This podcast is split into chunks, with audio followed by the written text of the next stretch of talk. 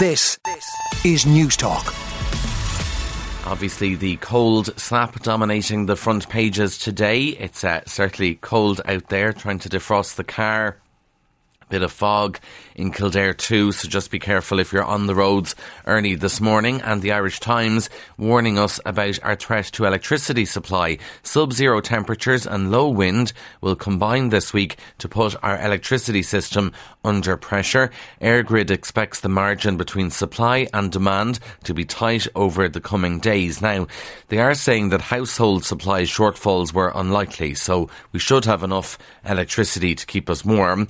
But apparently, EirGrid was close to issuing an Amber Alert yesterday. Uh, and the reason they didn't issue the Amber Alert was that they got supply from the interconnector between Ireland and the UK. But the Irish Times says that there are concerns that an Amber Alert may not be avoidable in the coming days. An Amber Alert is when they believe it's possible that there won't be enough supply in reserve should something go wrong in the system. So obviously, when we're worried about road conditions and things like that. There's also a worry about how our electricity system is going to cope with the cold weather. The Irish Independent sub-zero blast brings coldest spell in years. Ireland is to experience sub-zero temperatures from today as an Arctic air mass moves over the country, bringing the coldest weather since Storm Emma four years ago. Freezing fog, black ice, snow, sleet and hail will bring treacherous road conditions and temperatures could go to minus six overnight. And uh, Charlie Weston, as you heard in the news there, he's going through how much it could cost us. So if it's very cold for a week, we could spend 120 quid on our heating alone. And that's if the electricity system works for us.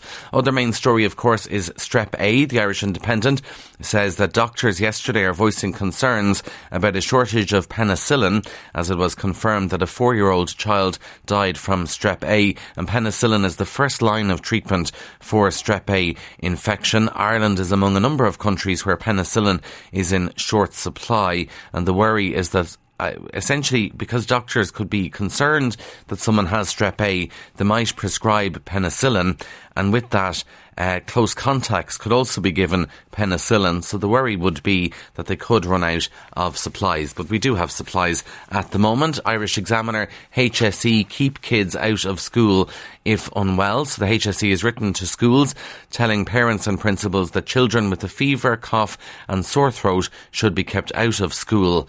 Uh, obviously because of the strep A incidents in the country. This memo was issued to all schools and creches. Colm Henry from the HSE will be on Newstalk Breakfast to talk about that.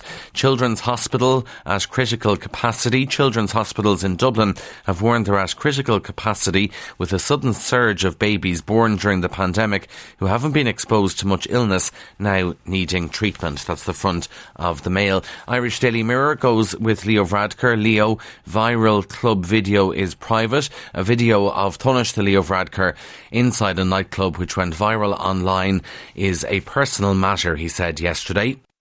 The footage was taken without the Taoiseach's knowledge, circulated widely on social media, and it's understood to have been filmed in a Dublin nightclub over the weekend. Leo Varadkar said, It relates entirely to my private life, and for those reasons, I don't want to comment on it.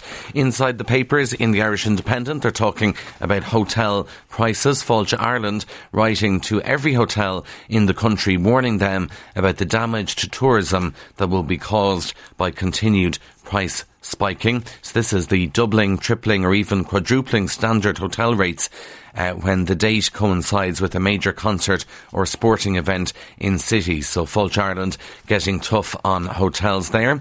If you're wondering where is best to work from home, well, the Indo says that Castlebar in Mayo has come out on top as the best place to work from home in Ireland because of house prices, crime rates, broadband speeds, and 5G mobile coverage. Apparently, Shannon is the worst place because of the poor internet connection there. And final story comes from the Star this morning. If you're looking for an idea for a Christmas gift, well, Gwyneth Paltrow has shocked fans with her latest Christmas Goop gift guide. Goop is her company, and uh, what she's offering this year on her website is a set of gold dumbbells for 120 grand, if you don't mind. She's also offering a Ouija board for 1,900 euro and she is uh, offering as well. Hopefully, there's no small ears listening. She's also offering a perfume that smells like an orgasm. Apparently, um, now more fool the people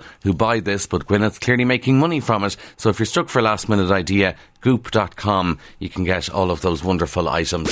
On 106 to 108 FM and newstalk.com. This, this is Newstalk.